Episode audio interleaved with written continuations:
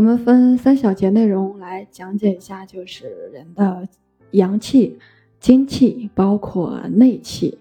然后今天说这个阳气，因为阳气是决定我们健康的，《黄帝内经》中也说：“阳气者，若天与日，失其所，则折寿而不彰。”所以保护阳气不被外邪伤害，是我们养生的一个根本。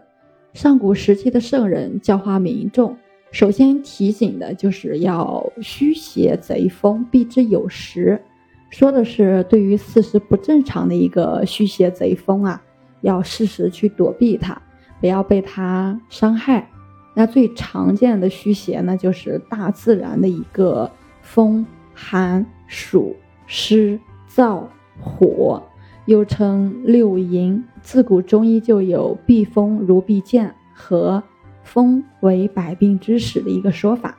只是啊，现在很多人不但就是不顺应天地四时变化，反而就是不断的做着一些耗损阳气的事情，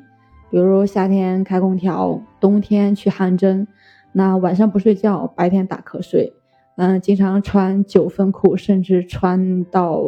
穿到露露屁股那个裤子，包括露肚脐呀、低领啊，把脖子后面的风池、风府、大椎、风门穴，包括腰部前后的生缺命门，全部都暴露在外面，任凭风寒长驱直入。